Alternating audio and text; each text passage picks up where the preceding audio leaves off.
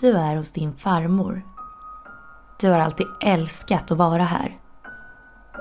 Hon har så många fina föremål och fantastiska berättelser från ett liv så långt från ditt eget.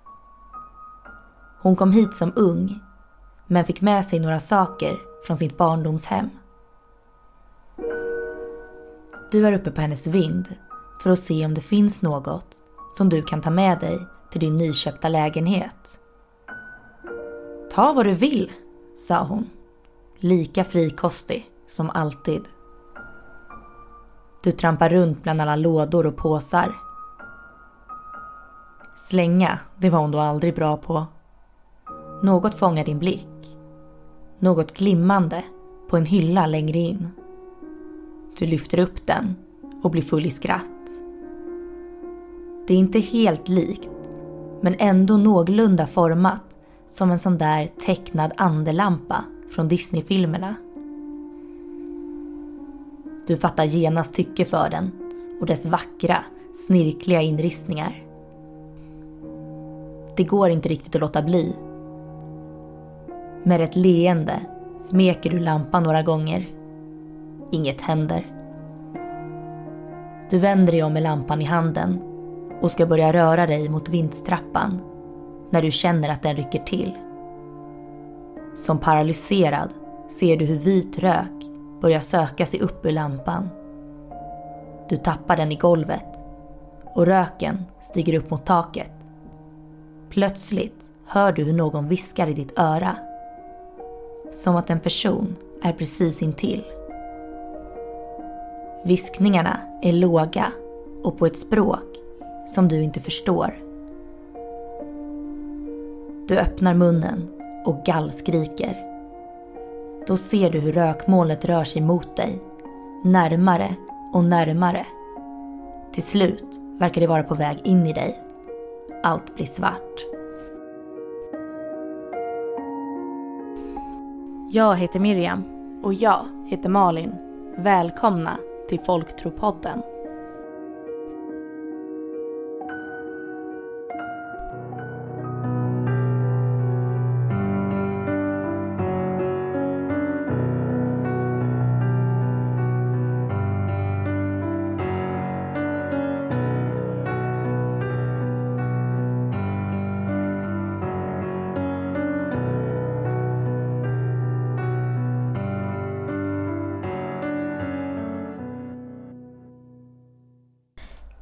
Hej och välkomna tillbaka till avsnitt 2 av säsong 3 av Folktropodden. Vi kan fortfarande inte greppa till säsong 3. Jag vill verkligen säga säsong 2. Jag är lite seg i huvudet, känner jag. Det är inte jättemycket som har hänt sen sist med tanke på att vi spelade in delar av förra avsnittet för några minuter sedan. Men ja, nej. Det börjar mörkna. Det har det. Det mörknar ganska tidigt nu. Mm. Vilket jag bara tycker är mysigt. På kvällen är det jättemysigt att det blir mörkt tidigt, tycker jag. Men jag tycker inte det är lika kul när man ska till jobbet och det är mörkt. Nej. Ja, jag tänkte säga att vi har hämtat lite te, men det har vi inte. Jag har bara blivit sugen på te. Ja, jag är också sugen på te. Jag fick också för mig att vi har gjort det. Det var sjukt. Det var vad vi sa att vi kanske skulle göra det. Ja, det var väl det. Vi glömde. Men det får vi göra efter det här. För det vi sitter här med en typ rosa solnedgång. Så det är ganska trevligt. Det är jättefint faktiskt. Ja, jag är jätteförtjust i den här varelsen som vi har idag, och det är så att vi ska till dels till Saudiarabien, men också till i princip stora området runt, alltså Iran, Irak, stora delar av den muslimska delen av världen. Ja, precis. Och det som är så spännande, tycker jag, med den här varelsen, det är att jag tror att jag kan nästan lova att alla av er har hört om den här varelsen, fast ni inte tror det. Precis. Och ordet djinn då, som ni har sett såklart i titeln, kommer från jini, eller tvärtom såklart. Jinn i originalordet. Jini kommer från ordet djinn, och det är då anden.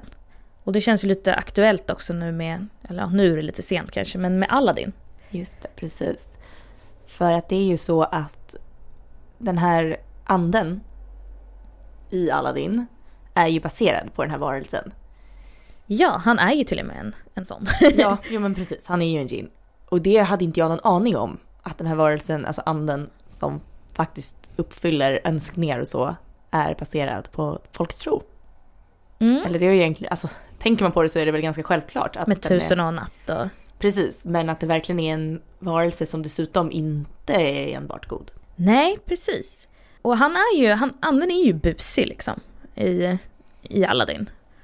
Men han är ändå god, hyfsat. Mm. Men som sagt, som du säger, det är inte självklart att de är det riktigt. Och i det här avsnittet så kommer det ju vara...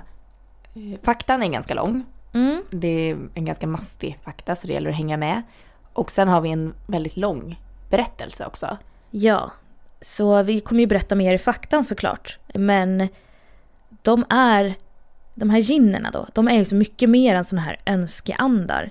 De tar upp en väldigt stor del av den muslimska folktron och kan liksom dras tillbaka till innan islam till och med. Så det har funnits där jättelänge.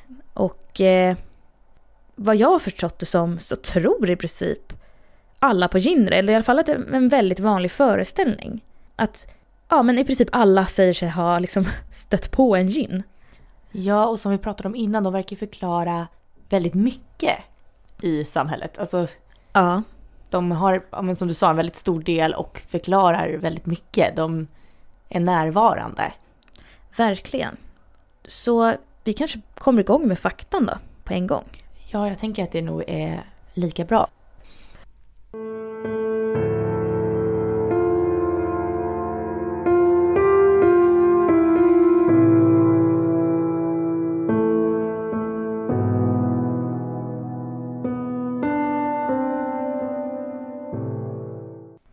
De flesta av oss har sett Aladdin och den luriga anden.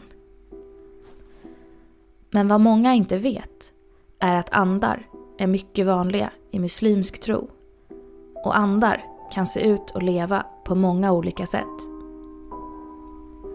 De kallas där för djinn. Ordets betydelse kan liknas vid ordet dölja. Man har trott på djinner mycket länge, även i gamla beduinstammar. Beroende på var man bor någonstans så tror man lite olika. Det man vet är att djinner kom till jorden samtidigt eller tidigare än människan. De sägs vara skapade av Gud med eld utan rök. Men i persisk mytologi tror man att de härstammar från en andestad i öknen som heter Jinistan. Vissa tror att djinnerna är förbittrade över hur människan har förstört världen. Djinner kan vara både goda och onda och se ut på många olika sätt. De bor dock inte bara i Jinistan eller i föremål. De kan ta över kroppar och låta den vars kropp de snott vara kroppslös. Eller låta en åka med i kroppen utan att själv ha kontroll. De är ofta raka motsatsen till oss människor och är vakna på natten och sover på dagen. Djinner hatar, precis som många andra andeväsen, salt. De är också rädda för stål och metall. De håller sig till varma länder då de skyr kyla, och de håller sig gärna nära platser med mycket blod. Till exempel slakthus då de lockas av blodet. Ibland bosätter de sig i hus och gör livet surt för de som bor där. Det kan vara både genom bus eller genom rent av dödliga saker, så som att göra människor i huset svårt sjuka. Om du berättar en riktigt spännande historia kan du ibland lura djinnen och hålla den fängslad i spänningen. De kommer även att hålla ett löfte, om än på sitt eget sätt. De har en hederskodex de följer och respekterar alltid ett avtal, särskilt när det kommer till fördelar för dem själva. Många muslimer tror på djinner. Det sägs vara så många att i princip alla har stött på någon. Då är det svårt att inte tro. Även flera amerikanska soldater har sagt sig möta djinn när de har varit stationerade i Mellanöstern. Många av dem har inte heller varit muslimer. De har rapporterat om sängar som skakar, skepnader som byter form, skuggor utan objekt och mycket annat. En amerikansk soldat har rapporterat om en katt som gick emot honom och som långsamt förvandlades till en kvinna. Djinner kan delas upp i flera kategorier. Vissa personer har sin egen djinn. Det är som en liten demon som är vid dig och uppmuntrar dig att göra fel och onda handlingar. Dessa kallas för karin. Vissa tror att alla har en sådan och att vi styrs mer eller mindre av dem. Nasnas är en annan typ av djinn. Den härstammar från en specifik ande som kallas Kik. Nasnas är hälften människa och hälften djinn, vilket har gjort honom halv. Han har ett halvt huvud, en arm, ett ben och en halv kropp. Han är mycket ond och kan hoppa långt och snabbt. Han dödar och äter människor han kommer åt. Det djinner har gemensamt är att de är överlägsna oss i styrka, smidighet och snabbhet. De tycker som sagt om blod, förutom en viss typ av djinn, som istället dras till rädsla. De kan ändra skepnad och låtsas vara människor. De lever längre än oss, även om de också är dödliga. Ett av deras största vapen är att de kan läsa våra tankar och ta reda på våra rädslor och önskningar. De djinner du kanske hör talas om är sådana som uppfyller önskningar, precis som i västerländska filmers värld. Dessa finns också. Det är lätt att göra fel när man önskar, då djinner tolkar dina önskningar helt bokstavligt. Önskar man sig till exempel en fysisk förändring kan det komma att bli mycket smärtsamt. Helt enkelt för att de inte bryr sig om det om du inte sagt specifikt att det inte ska göra ont. Dessa typer av djinner har blivit bestraffade och är förvisade att leva i någon typ av föremål. Så stöter du på en, ta det försiktigt och fundera innan du önskar dig något.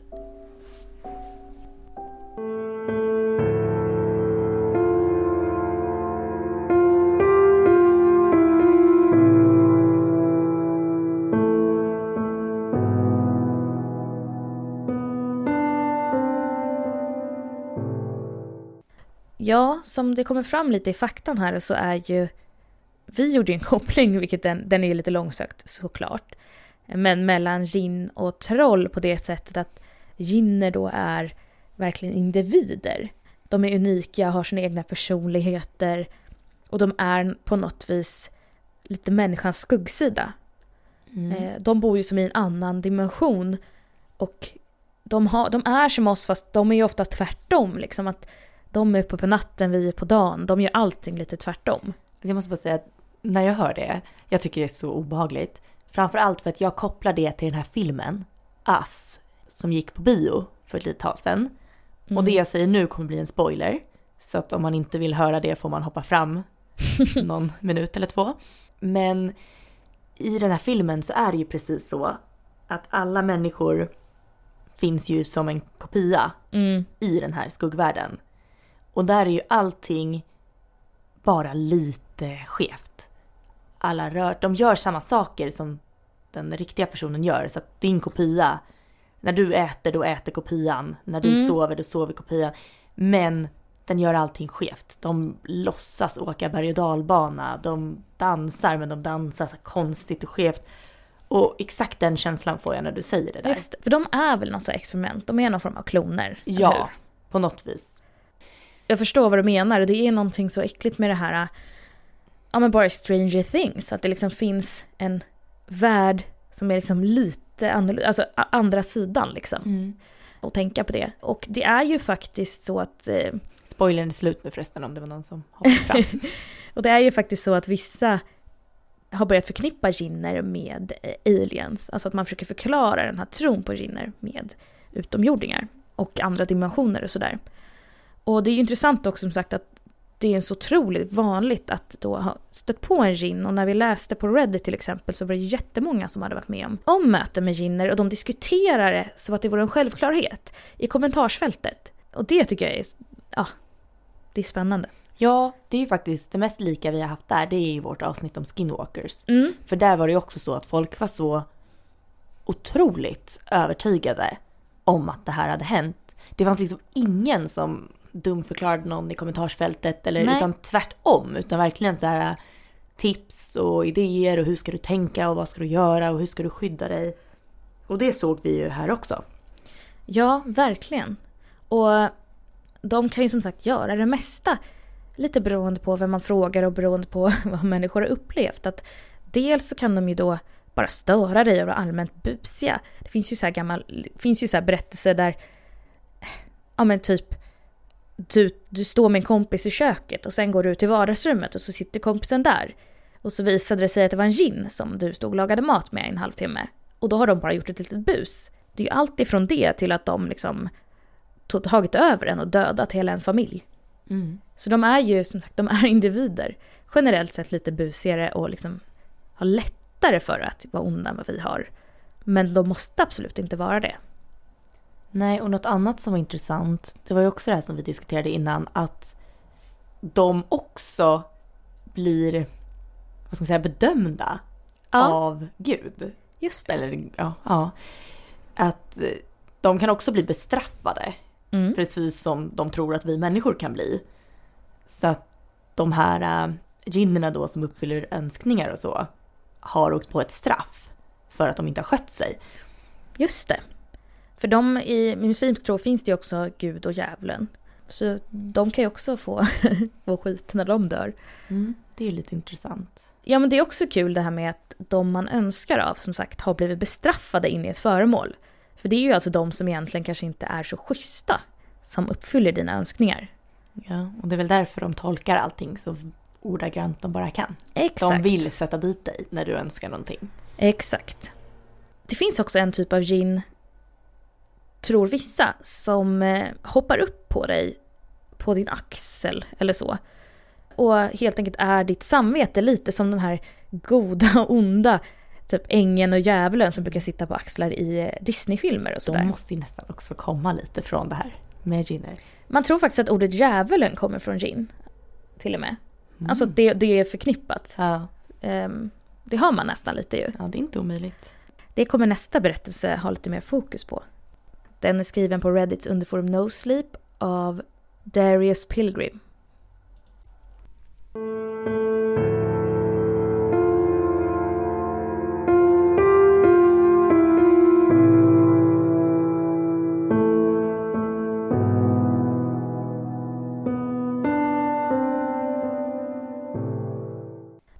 Alla människor har en demon. De flesta vet bara inte om det. Jag vet. Jag kan se dem. De sitter på din axel eller rider på din rygg och viskar i ditt öra. Ibland talar de lugnt och sockersött. Ibland bittert och obehagligt. Vissa människors demoner är små och till och med lite söta. Andra är fula, obehagliga och ovårdade. Vissa är styggelser. De är skeva, ondskefulla perversioner som frossar i olycka och lidande. De är de värsta. Man kan säga mycket om en människa genom att titta på deras demon. Min demon heter Jack. Eller det är vad jag kallar honom i alla fall. De berättar ju aldrig sitt riktiga namn. Men det är okej med mig. Jack passar honom bra. Jag har känt honom så länge jag kan komma ihåg. I hela mitt liv faktiskt. Han har alltid funnits där. När jag var ensam brukade Jack leka med mig. När jag var ledsen brukade han skämta med mig för att få mig att skratta. När jag var uttråkad brukade han berätta historier. Han lyckades alltid säga de rätta sakerna. Och när jag var ung trodde jag att mina föräldrar kunde se honom också. De kallade Jack för min låtsaskompis. Och min mamma brukade berätta för de andra mammorna om hur kreativ hennes son Kevin är. Att han har en sån levande fantasi. Ibland brukade de ställa frågor om Jack. Eller de kunde ställa frågor till honom om mig. Han svarade alltid. Men jag började märka något konstigt. De reagerade aldrig riktigt rätt. Det var som att de faktiskt inte hörde honom. De verkade självbelåtna och nedvärderande och sa saker som: "Jag tror att Jack säger till dig att äta upp dina bönor. Tror du inte, älskling?" Jag brukade tro att de ignorerade Jack med flit, och då blev jag frustrerad och började gråta. Jag var 9 när jag äntligen listade ut det. De kunde faktiskt inte se honom. De bara spelade med. De låtsades, inte jag. De var de lurade. Jag visste att Jack var riktig. Lika riktig som vem som helst. Så jag pratade med honom hela tiden. Med mina föräldrar, mina lärare och barnen i skolan. Med alla som ville lyssna. Jag försökte övertyga dem om att Jack var på riktigt. Det var då det slutade vara gulligt och mina föräldrar faktiskt började oroa sig. Ibland på natten brukade jag ligga i sängen och lyssna på när de pratade i köket. Mamma grät och min pappa brukade prata mjukt och lågt till henne. Han sa saker som: "Det är bara en fas, han kommer växa ur det. Alla barn går igenom sånt här. Det håller bara i sig längre för vissa." Jag låg där i sängen med Jack bredvid mig. Jag minns att jag frågade honom: "Varför kan de inte se dig?" "Du har en gåva. En speciell gåva. Det har inte de", svarade han leendes. "Men varför tror de inte mig? Jag är deras son. Varför tror de att jag ljuger?" "Det är så människor är. Du är väldigt ung, Kevin. Du har så mycket att lära om världen. Men jag kommer alltid att finnas där för dig, Kevin. Du kan räkna med mig. Jag kommer alltid att vara där för dig." Runt den här tidpunkten började jag hamna i problem i skolan.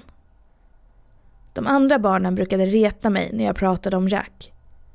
De kallade mig galne Kevin och bebisen Kevin Wevi. Och så skrattade de och slog i luften medan de sa att det var Jack de slog. De brukade håna mig och knuffa mig. Och när jag försökte försvara mig brukade det vara jag som fick problem. Barn kan vara så elaka mot varandra. Och lärarna var inte mycket bättre. De brukade säga åt mig att sluta tala om min låtsaskompis så att de andra skulle lämna mig i fred. Så det gjorde jag. Jag var inte en korkad unge. Jag förstod att de hånade mig för att jag var annorlunda. De hade inte låtsasvänner och jag hade en. Trots att jag visste att Jack var riktig så trodde ingen annan mig. Låtsaskompisar skulle inte vara riktiga. Det okända hade skrämt dem. Jag skrämde dem. Så jag slutade tala om Jack och jag slutade prata med Jack. Jag ignorerade honom. Jag låtsades att han inte var riktig. Jack blev arg. Ibland på natten brukade han välta saker och slänga saker runt rummet för att få min uppmärksamhet. Ibland brukade han ta sönder saker i huset så att jag fick skulden. Han började dyka upp i mina drömmar där han band mig och torterade mig i konstiga, primitiva ritualer. Han mässade och karvade in symboler i min hud. Jag brukade vakna kallsvettig. Då satt Jack på sängen och tittade tyst mot mig där jag hade sovit. Till slut, när jag inte stod ut längre, började jag tala till honom igen. Viskandes och bara sent på natten när resten av huset sov. Jag förklarade situationen för honom. Mina föräldrar, lärarna, barnen i skolan. När jag berättade log han. Han förstod. Jack förstod alltid. Han sa till mig att alla har en demon, precis som jag. De kan bara inte se det. De vet inte att den existerar. Han sa att jag var speciell, att jag hade en gåva. Jag var full av tvivel, men Jack var inte upprörd. Han sa att jag var så speciell att han skulle ge mig ännu en gåva, bara för att bevisa det. Sen försvann han. För första gången i mitt liv var jag ensam. Jag kände mig så rädd, övergiven och otroligt ensam. Jag var förtvivlad. Det gick en vecka och Jack hade inte kommit tillbaka. Var det så här vanliga människor hade det De var så ensamma hela tiden. Hur stod de ut? Jag vaknade en natt och då stod han där över sängen som att han aldrig hade lämnat mig. Jag blev så glad. Vart gick du, Jack? Frågade jag. För att hämta din gåva såklart. Men var är den? Du har den redan, svarade Jack. Men var? Du har inte gett mig något. Shh, mitt barn. Du kommer att förstå imorgon. Sov nu, Kevin. Han sjöng en vaggvisa för mig på ett okänt språk medan jag långsamt somnade. Jag vaknade dagen efter, lika uppspelt som ett barn på julafton. Jag var redo att springa ut ur sovrummet och se min nya gåva. Men Jack tog tag i min arm och pratade allvarligt till mig. Du måste lova mig en sak, Kevin. Vad du än ser nu får du lova att aldrig berätta för någon om det. Du får aldrig tala högt om det. Annars kommer din gåva att försvinna. Och jag kommer att försvinna. Jag lovade. Lova mig 3 gånger, sa Jack. Så det gjorde jag. Glöm inte ditt löfte, Kevin. Vi gick in i köket och jag tvärstannade. Vid frukostbordet satt mina föräldrar. De hade en varsin demon på sina axlar. På min mammas satt en stor uppsvälld varelse. En mix av en kanin och en gigantisk marshmallow. Men med stora hängande ögon och långa silvriga huggtänder. På min pappas axel satt en lång, smal, maskliknande varelse med ihåliga ögon och ett fladdermusansikte. Svansen var lindad runt min pappas nacke. Jag ropade till av förvåning och 8 par ögon vändes mot mig. 4 mänskliga och 4 demoniska. Jag ursäktade mig med något som lugnade mina föräldrar, men demonerna stirrade på mig med stora ögon.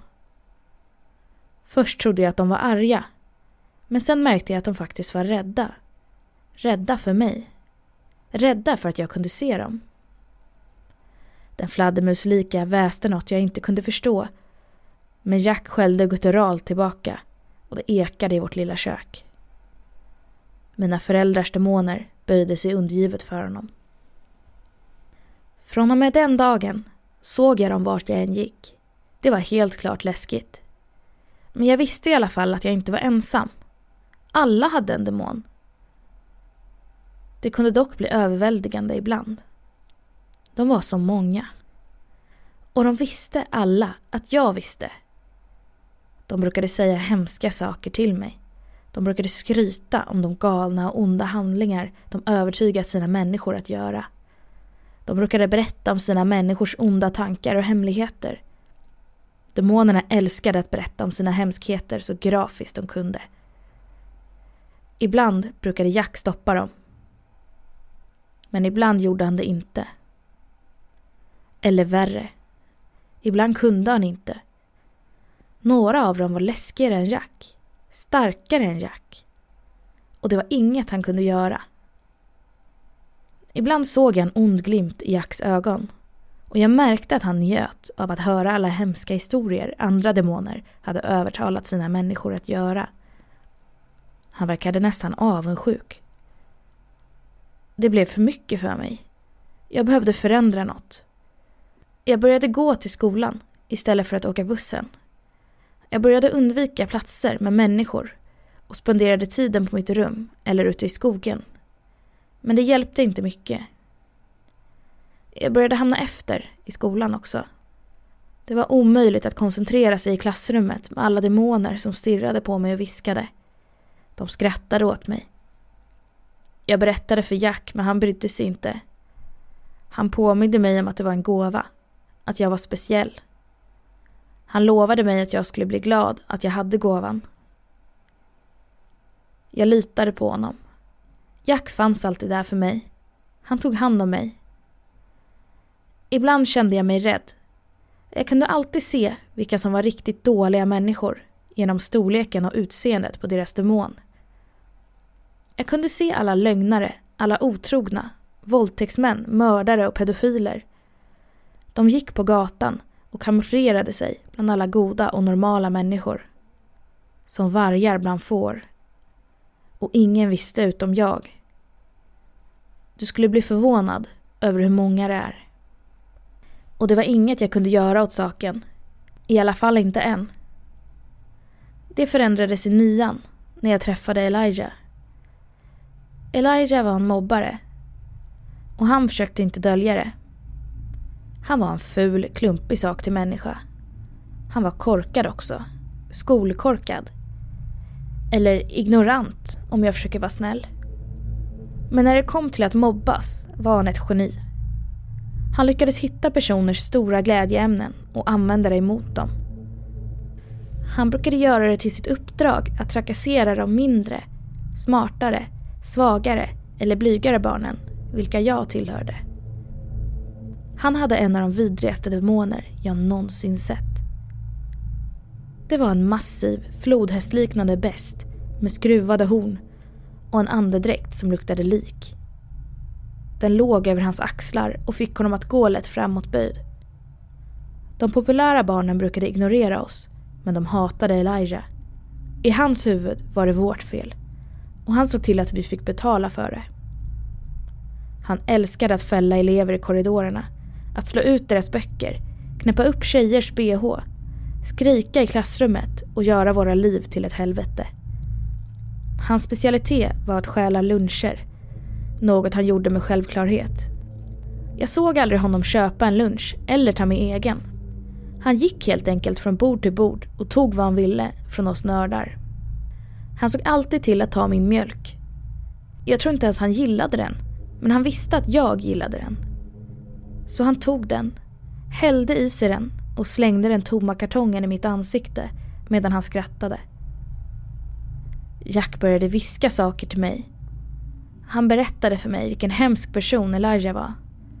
Han berättade alla vidriga saker som Elijah gjorde när han var själv.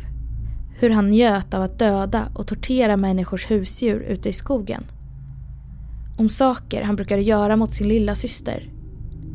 Om alla saker han skulle komma att göra i framtiden. Han sa att om Elijah dog skulle ingen sakna honom.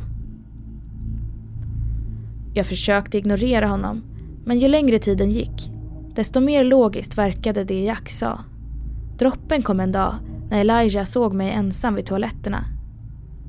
Jag stod och kissade vid pissoaren när jag hörde dörren öppnas bakom mig och tunga fotsteg komma närmre. Ja, titta på det här. Har lilla Kevin en liten kissepaus? Flinade han. Hans andedräkt var varm mot min nacke, som en äcklig soptipsbris en varm sommardag. Jag ignorerade honom och försökte slutföra uppgiften så snabbt som möjligt. Vad är fel, jävla tönt, är du döv eller? Frågade han. Jag fortsatte att ignorera honom. Stort misstag. Han sparkade hårt på min ryggsäck, vilket gjorde att mitt bröst åkte rätt mot pissoaren och mitt ansikte flög mot betongväggen. Jag såg stjärnor och föll till marken, fortfarande kissandes. Åh nej, titta på det här! Lilla Kevin ramlade och kissade på sig. Här, låt mig hjälpa dig. Jag låg svimfärdig på marken och hörde en gylf åka ner någonstans ovanför mig. Sedan föll en varm ström över min ryggsäck och ner för benen, och Elijah skrattade. Jag gömde mitt huvud och försökte låtsas att jag var någon annanstans. När det var över hörde jag honom smälla igen dörren och han ropade högt i korridoren. Hallå allihopa, kolla in det här, galne Kevin har pissat på sig. Jag tittade upp och där var min demon Jack. Han stirrade på mig med ett litet leende. Okej, du vinner. Berätta vad jag ska göra. Jack log ännu bredare. Det är lätt, sa han. Byt till mandelmjölk. Följande 2 veckor packade jag ner mandelmjölk istället för min vanliga mellanmjölk. Det smakade äckligt, men jag fick nästan aldrig dricka det i alla fall. Elijah stal det från mig varje dag utan undantag, och han verkade gilla smaken.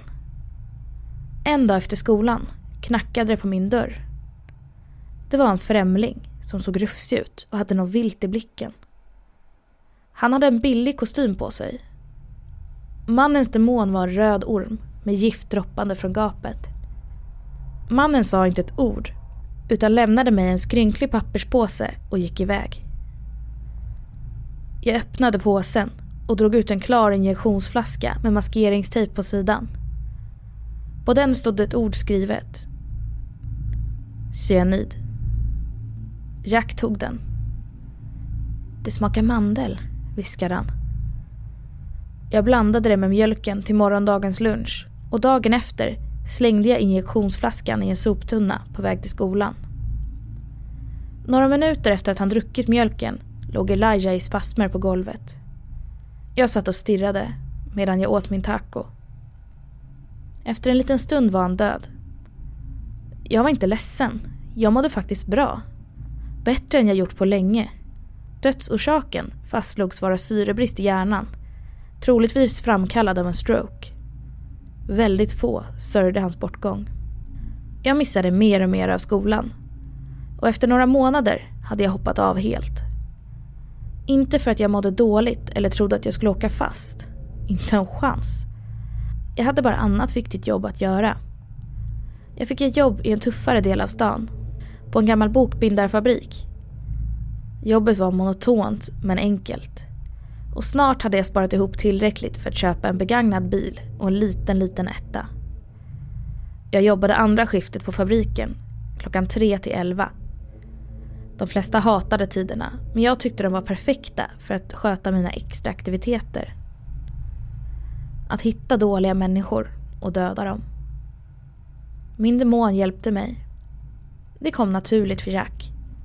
Han hjälpte mig att hitta människor med extremt vidriga demoner och han berättade alla onda saker de gjort. Vi följde dem som jägare och lärde oss deras vanor och mönster. Sen berättade han för mig vad som var bästa sättet att döda dem på och hur jag skulle komma undan med det. Och vi kom alltid undan med det. Halkar, våldtäktsmän, knarklangare, pedofiler och människohandlare. Jag hatade dem alla. Ibland fick jag det att se ut som en olycka eller ett rån som gått fel. Jag slog, knivhögg, ströp, sköt och dränkte. Jag knuffade också någon jävel ner på spåret. Han stekte som bacon. Jag kunde till och med känna lukten. Jack fanns alltid där och skyddade mig och såg till att jag kom undan. Det bästa var att jag aldrig mådde dåligt över det. Varenda person jag dödade var en vidrig ursäkt till människa. De förtjänade det. Jag gjorde världen till en bättre plats. Några skulle säkert ha kallat mig hjälte. Mitt samvete var rent och jag sov som en bebis. Att döda människor blev normalt och till och med kul. Det var min hobby och jag var jävligt bra på det. Jag tänkte inte ens på det längre. Jag bara gjorde det. Det var då allt löstes upp. Jag var ute på patrull en kväll och förföljde en SUV som tillhörde en knarklangare.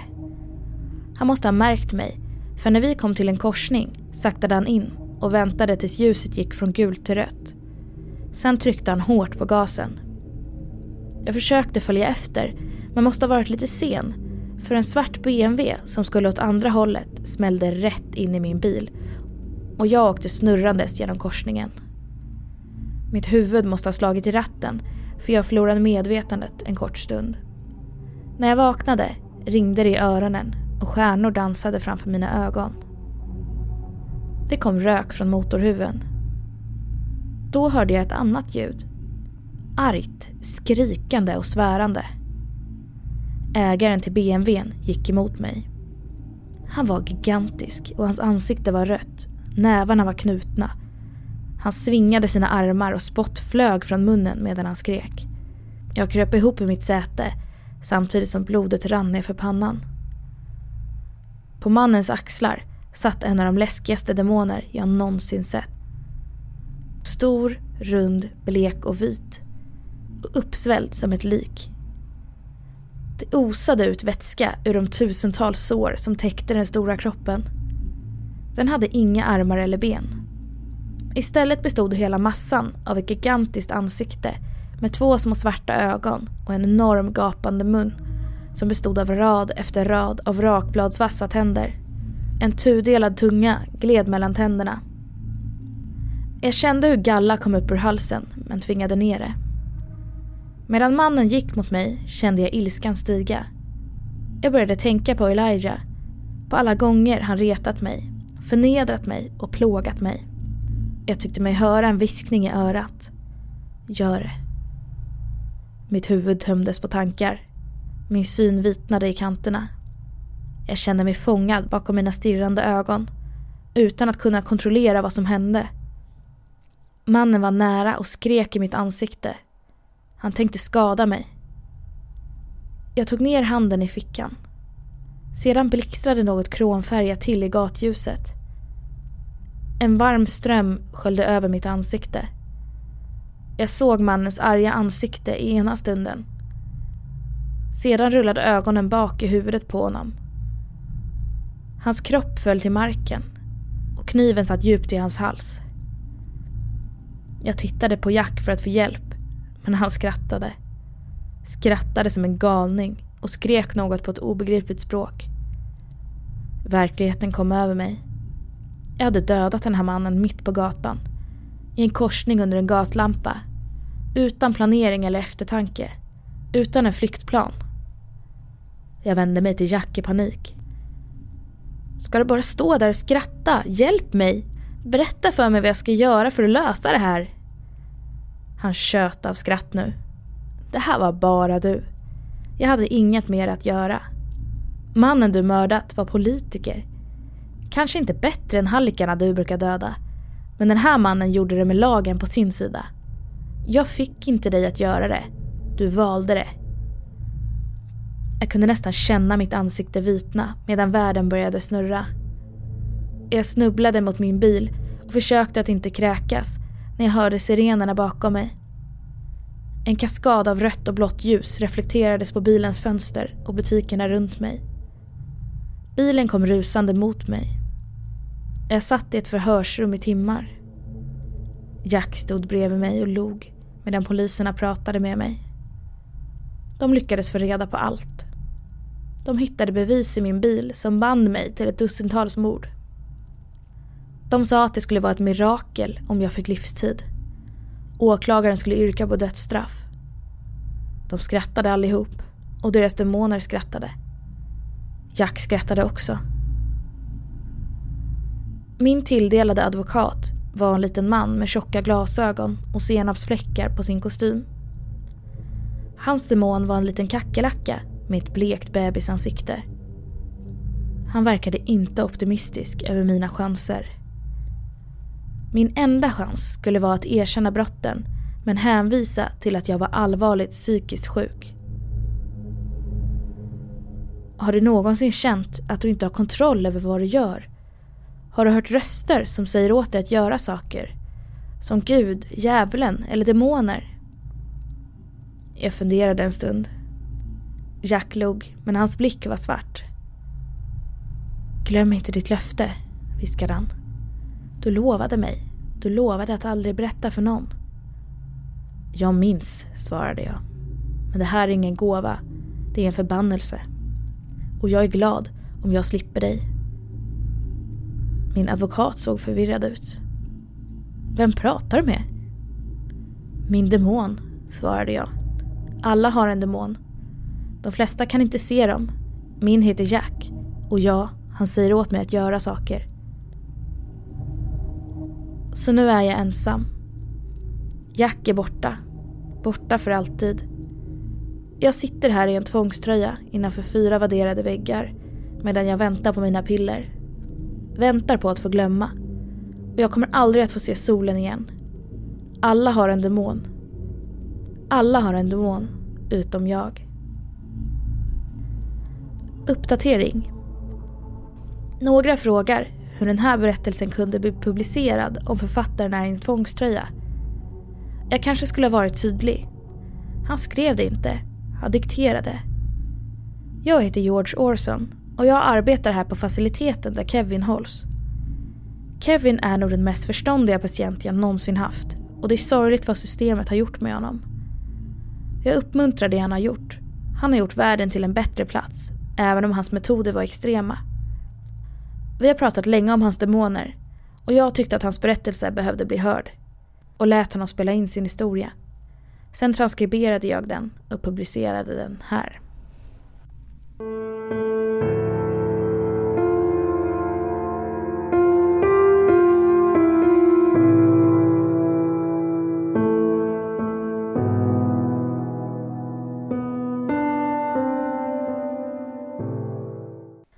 Ja, i det här inlägget så har ju alla människor en djinn. Eller ja, han kallar det ju för demon. Men i både kommentarsfältet och i vår tolkning så är det ju djinner egentligen. Eller kanske till och med att det är samma sak. Ja, men det låter ju precis som i vår fakta. Med att de kan hoppa upp på ryggen och vara ditt samvete. Ja, och de ser ju väldigt olika ut och väldigt äckliga ut. Tycker jag är så obehagligt att de ser liksom läskigare ut ju ondare de är. Man kan se på dem. Och det är ju liksom inte meningen att han ska se dem. Han råkar ju bara ha den här då, gåvan eller förbannelsen eller vad man ska säga. Men de flesta berättelser vi läste var egentligen inte alls så här. De flesta berättelser var ju skrivna av muslimer som hade stött på en djinn. Och i många fall då kopplade man det här till sömnparalyser som vi nämnde kort innan. I alla fall så var det väl framförallt så att kommentarsfältet, andra personer kopplade det till att det här låter precis som en sömnparalys. Mm. Och då var det ju väldigt många av de som hade skrivit berättelserna som sa fast nej, för jag kunde röra mig. Ja. Jag har läst på om sömnparalyser och det låter inte som det. Men det fanns vissa likheter. Exakt.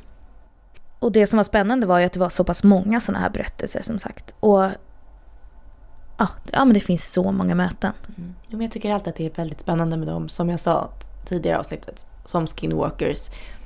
När det finns en sån otroligt stor föreställning om att de finns och folk är så övertygade och det finns så otroligt många berättelser om möten så att man börjar ju tvivla. Ja. Det är lite så här, hur kan så här många människor ha trott sig se någonting? Ja. Vad började allt det här med? Vad kommer det ifrån? Och det är just det som är så spännande med våran podd tycker jag. Att få läsa på om allt det här och fundera över hur det har uppkommit och varför man tror på det man tror och vilken sanning det ligger i det. Ja, det var väl allt vi hade för den här veckan.